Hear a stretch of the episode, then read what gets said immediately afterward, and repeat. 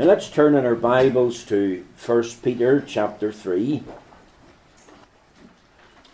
1 Peter chapter 3. And we'll commence the reading again at verse 1. 1 Peter chapter 3, verse 1 to 6. Remember, is all about the lifestyle of a Christian wife. And we preached on that subject last Lord's Day morning. Likewise, ye wives, be in subjection to your own husbands, that if any obey not the word, they also may without the word be won by the conversation of the wives, while they behold your chaste conversation coupled with fear. Whose adorning? Let it not be that outward adorning of plaiting the hair, and of wearing of gold, or of putting on of apparel, but let it be the hidden man of the heart, in that which is not corruptible, even the ornament of a meek and quiet spirit, which is in the sight of God of great price. For after this manner in the old time the holy women also, who trusted in God, adorned themselves, being in subjection under their own husbands, even as Sarah obeyed Abraham, calling him Lord. Whose daughters are ye, as long as ye do well, and are not afraid with any amazement? Likewise, ye husbands, dwell with them according to knowledge, giving honour unto the wife as unto the weaker vessel, and as being heirs together of the grace of life, that your prayers be not hindered. Finally, be ye all of one mind, having compassion one of another, love as brethren, be pitiful, be courteous not rendering evil for evil or railing for railing, but contrariwise blessing, knowing that ye are thereunto called, that ye should inherit a blessing. Amen. We'll end the reading there at verse 9, and we trust and pray that God will stamp with his own approval and blessing these words of the reading of Holy Scripture. Now my text this morning is taken from 1 Peter chapter 3 and verse 7. And my subject today, as I announced it, is the lifestyle of a Christian husband. Last week we looked at the lifestyle of a Christian wife, and this week we're thinking about the lifestyle of a Christian husband. Now, this verse teaches us and tells us how the Christian husband lives out his life in regard to his wife. Now, surely we can say at the outset that it's clear and plain that marriage and family life is under attack today. For many, it is an alarming and surprising fact Many are asking the question rightly what is happening to the stability of the family unit. After all, it's the building block of a stable society. And here, this building block of a stable society is being blasted and attacked from every side. Now, let me just point out that this attack on the um, family and the institution of marriage, this is not a new development, folks. Let's not be totally surprised and totally alarmed. Remember in Genesis chapter 3, after God had brought our first parents together, Adam and Eve as husband and wife, and married them in the Garden of Eden. Remember, marriage is his institution, it's not the state's institution. And um, Adam, remember, was designated the head and Eve was designated the helper. She was called a helpmeet, one to complete and one to complement uh, and fulfill her husband. And then the fall into sin occurred. And remember, God came to them in the garden in the cool of the day, uh, and God asked the question, Adam, where art thou? And a conversation ensued, and, uh, and God began to question Adam, What hast thou done? And what did Adam do? He was very, very quick in Genesis 3 to point the finger at Eve. He was really saying, Lord, it's her fault. This woman that thou gavest me, she gave me to eat, and I did eat. See what was happening here to the first couple? What was happening in the context of the first marriage? well, their, their harmony and their unity was terribly affected. There was now disharmony. There was now a degree of disunity. And away back then, at the very beginning of time, God's precious design of traditional marriage, God's institution of family life, here it is. It's under attack because of sin. And down the centuries, this attack has merely intensified in its veracity. Uh, let me just illustrate for a, a moment. It, it, it's it's uh, under attack because of disdain and disbelief. You see, if we were speaking today to a group of young people, say from university, maybe even the back streets of Belfast or any other major city or town throughout the province, talk about traditional marriage, talk about um, a stable family life, we're going to be told face to face but, Reverend, it's out of date. Reverend, you're out of tune with our society. We have moved on. We don't have to get married, Mr. McLaughlin. Cohabitation. Well, well, that's the order of the day. You see, 50 years ago, and maybe less, there would have been a sense of shock in a community of a young couple who decided just to live together without getting married. There would have been the thought, at least, it's not right it's not proper. There would have been a little talk, uh, uh, uh, at least among uh, the adults. Um, it used to be called, remember, living in sin. It's not anymore. Traditional marriage 50 years ago was the norm. Everything else was the mere exception. But I want to tell you, and please listen to me this morning, attitudes have changed. Cohabitation figures for the United Kingdom are at an all time high 30%. That's 30 out of every 100 couples not married. And we're going to ask the question, but why? And here's the answer it's not necessary. Even though Hebrews 13 and 4 says marriage is honourable and all, but whoremongers and adulterers God will judge. See, marriage today is viewed as old fashioned. It's out of date. It's for a bygone era. And it's something that's largely ignored in the modern world. And it's been ignored even in Northern Ireland. Why? Because there's been a disbelief of the Word of God and there's a, a, a disdain of the Word of God. Traditional marriage is under, also under attack by the increase of divorce, not only the increase of disbelief, but the increase of divorce. See, far too many marriages today are dissolved by the state without any biblical ground.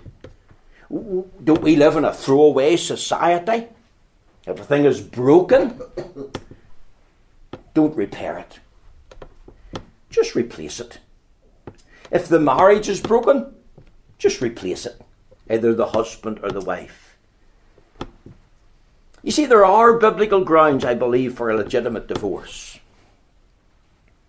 But many marriages simply are dissolved because they're deemed to be not workable. Couples, sadly, today are not prepared to work hard at their marriage like their parents were. And it is hard work to be married. Just asked my wife, been married for some 27 and a half years, and it's hard work. She has to work hard with me, I know. But many young people adopt the mindset, even if they do enter into marriage, oh, if it doesn't work, I'll walk. And they're not concerned. They're not troubled. And the Bible tells us what God has joined together, let no man put asunder. And sadly, I've been involved in marriages in the years that I've been here, a, number of them, and, they have already been dissolved by divorce. And it's a sad thing when one partner who wants it to work and make a go of it, and the other doesn't. And see, at the back of the breakup of the marriages is the devil. And many marriages today are, are totally destroyed and wrecked because of sin. People going their own way, doing their own thing. So here's another attack because of divorce. One further thing and one further proof traditional marriage is under attack because of depravity. Not only because of disbelief, not only because of divorce, but because of depravity. And I'm thinking primarily of the promotion of, of same sex relationship. Now, we preached last Lord's Day evening on the myth of gay marriage, and I would encourage you to get the CD from William, please. I would encourage you to go onto the website. It's, it's on the website. Uh, Mr. Mark Strong has it there. Today, there's a darker and a very dangerous attack being promoted against traditional marriage and family life. 200 years of Bible history, 200 years of Bi- or 2000 years of Bible history, 2000 years of Bible teaching is being set aside in favour of the union of two men and two women.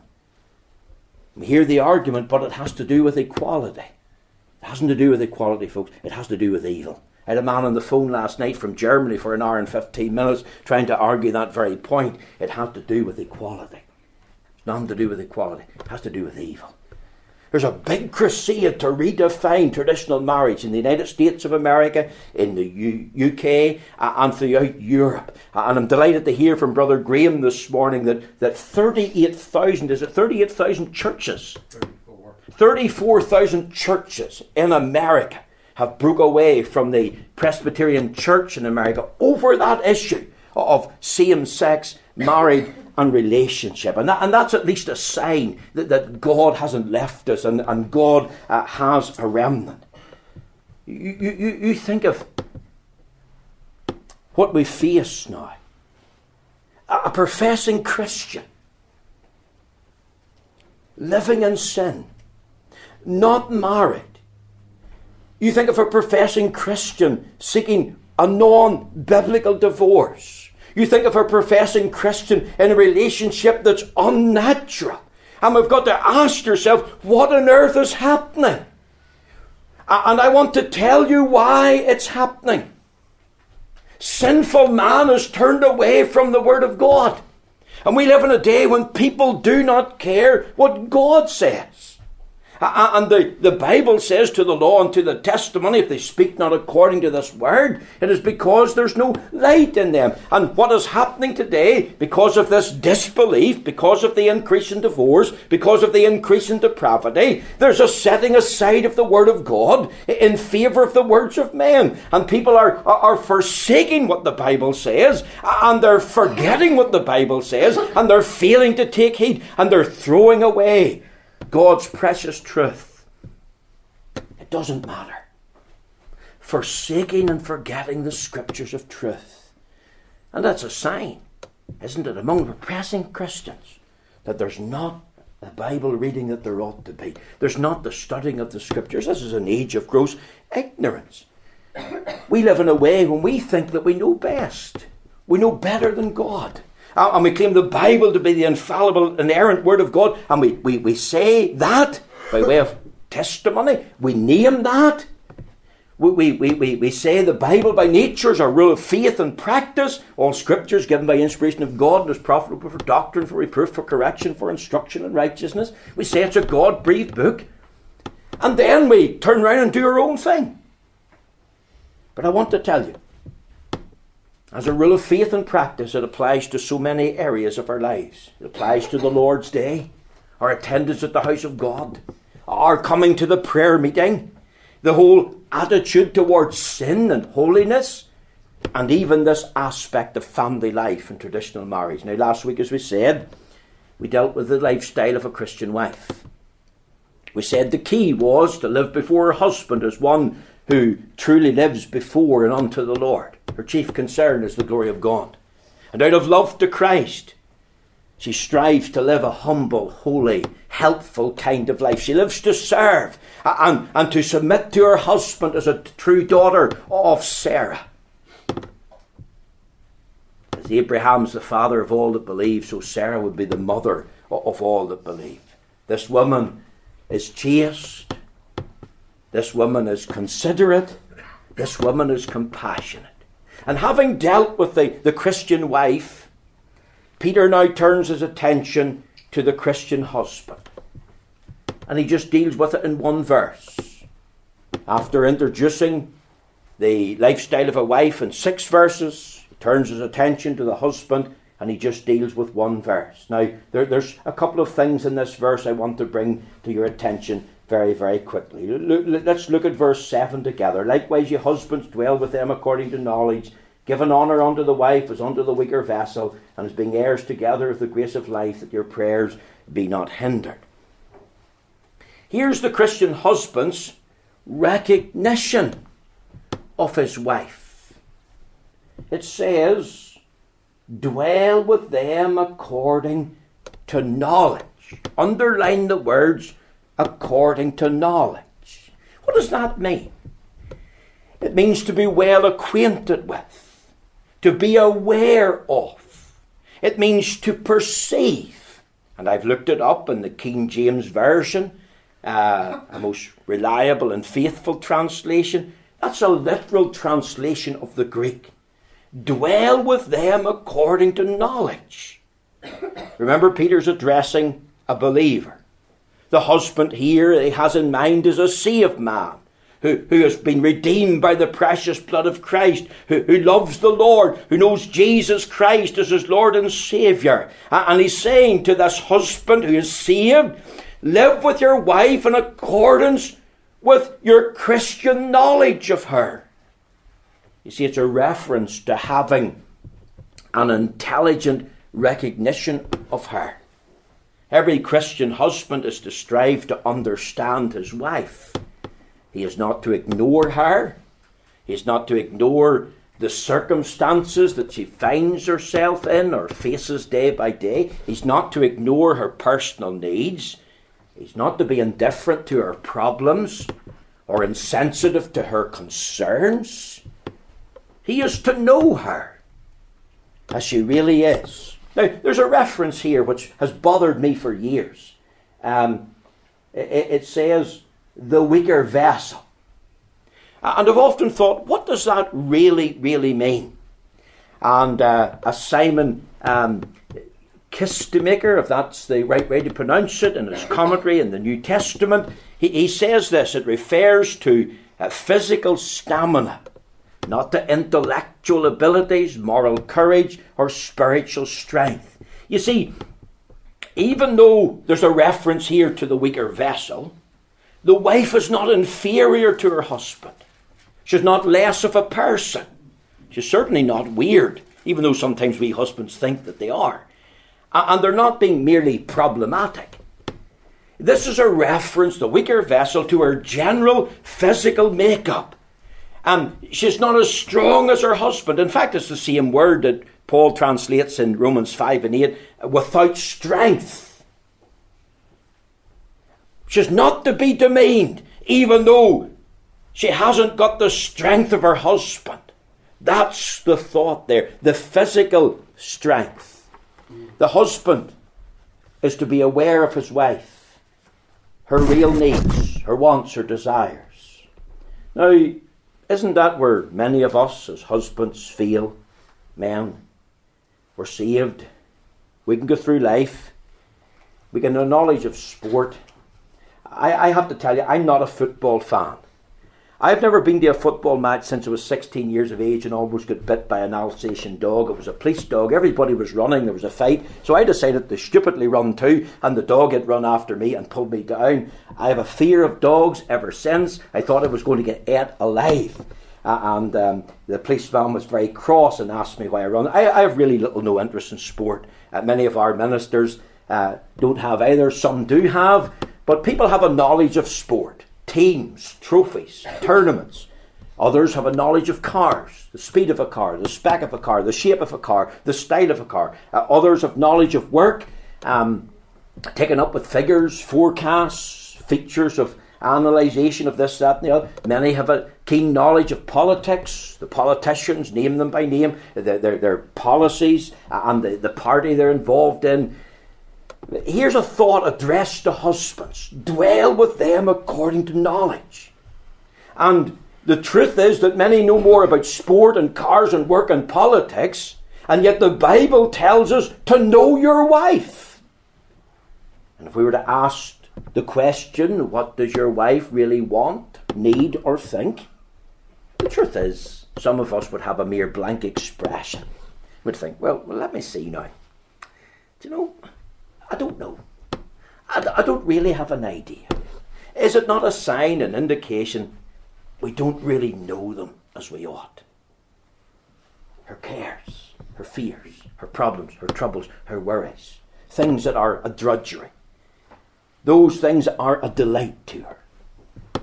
You see, the truth is that some husbands, even Christian husbands, can, can live like a stranger toward his wife. They're under the same roof.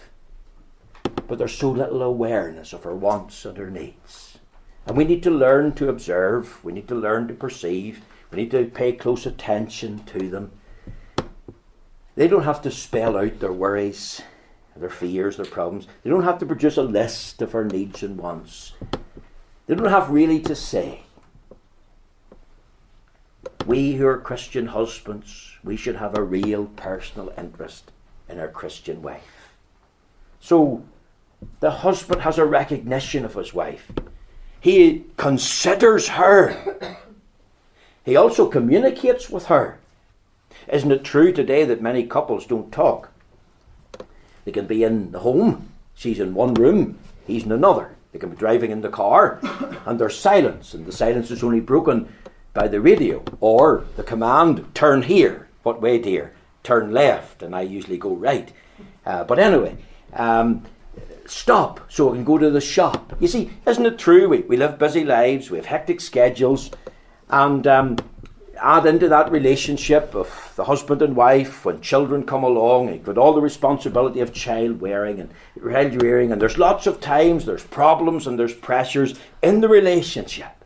And oftentimes we are husbands, we, we fail to ask our wife how they feel or think, and we're not really listening even when they begin to tell us.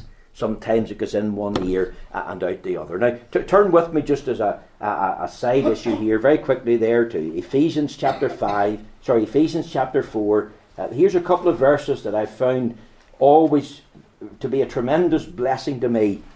Um, Verse 29 says, Let no corrupt communication proceed out of your mouth, but that which is good to the use of edifying, that it may minister grace unto the hearers, and grieve not the Holy Spirit of God, whereby you are sealed unto the day of redemption. You see, grieving of the Holy Spirit of God is possible. I believe we can quench the Spirit individually and even in the church. I believe we can um, or grieve Him. I believe we can fix Him. Public sin and private sin. Now look at verse 31 of the same chapter, Ephesians 4. Let all bitterness and wrath and anger and clamour and evil speaking be put away from you with all malice. See, here's a broad statement, isn't it? This is not the way to behave. Paul is telling them in the house of God. These things ought not to be amongst the assembly of God's people. The way we ought to behave in the house of God applies to the way we ought to behave in the home, and especially in our interpersonal relationship with our wives. It's communication on the basis that it's communication without bitterness, without wrath, without anger, without clamour, without evil speaking, without malice. Think of our conversation with our wives. Think of the words. Oftentimes, in a situation, we become explosive and when we're explosive, that's sinful uh, and it's wrong. Link into it, verse 32. Here's the opposite. And be ye kind one to another, tender hearted, forgiving one another, even as God for Christ's sake hath forgiven you. Here's a favourite verse of mine. Be ye kind one to another, tender hearted, forgiving one another, even as God for Christ's sake hath forgiven you. There has to be communication. It has to be communication that's open and honest.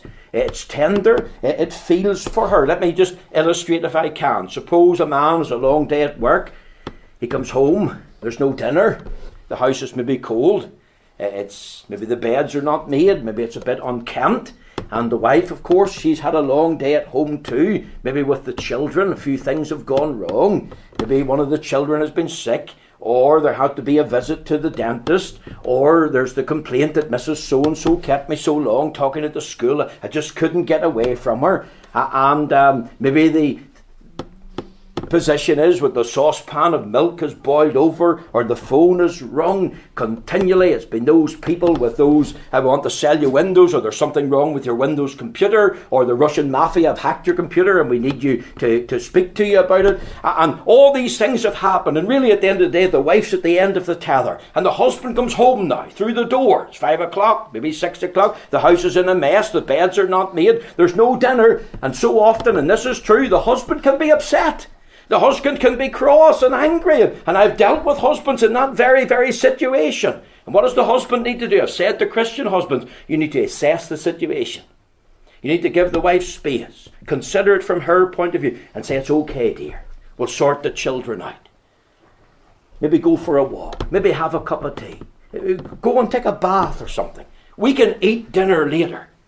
And, and you see, and that diffuses the situation. And the, the wife feels well, well, my husband's thinking about me. He's considering me. And he's communicating with me in an open way.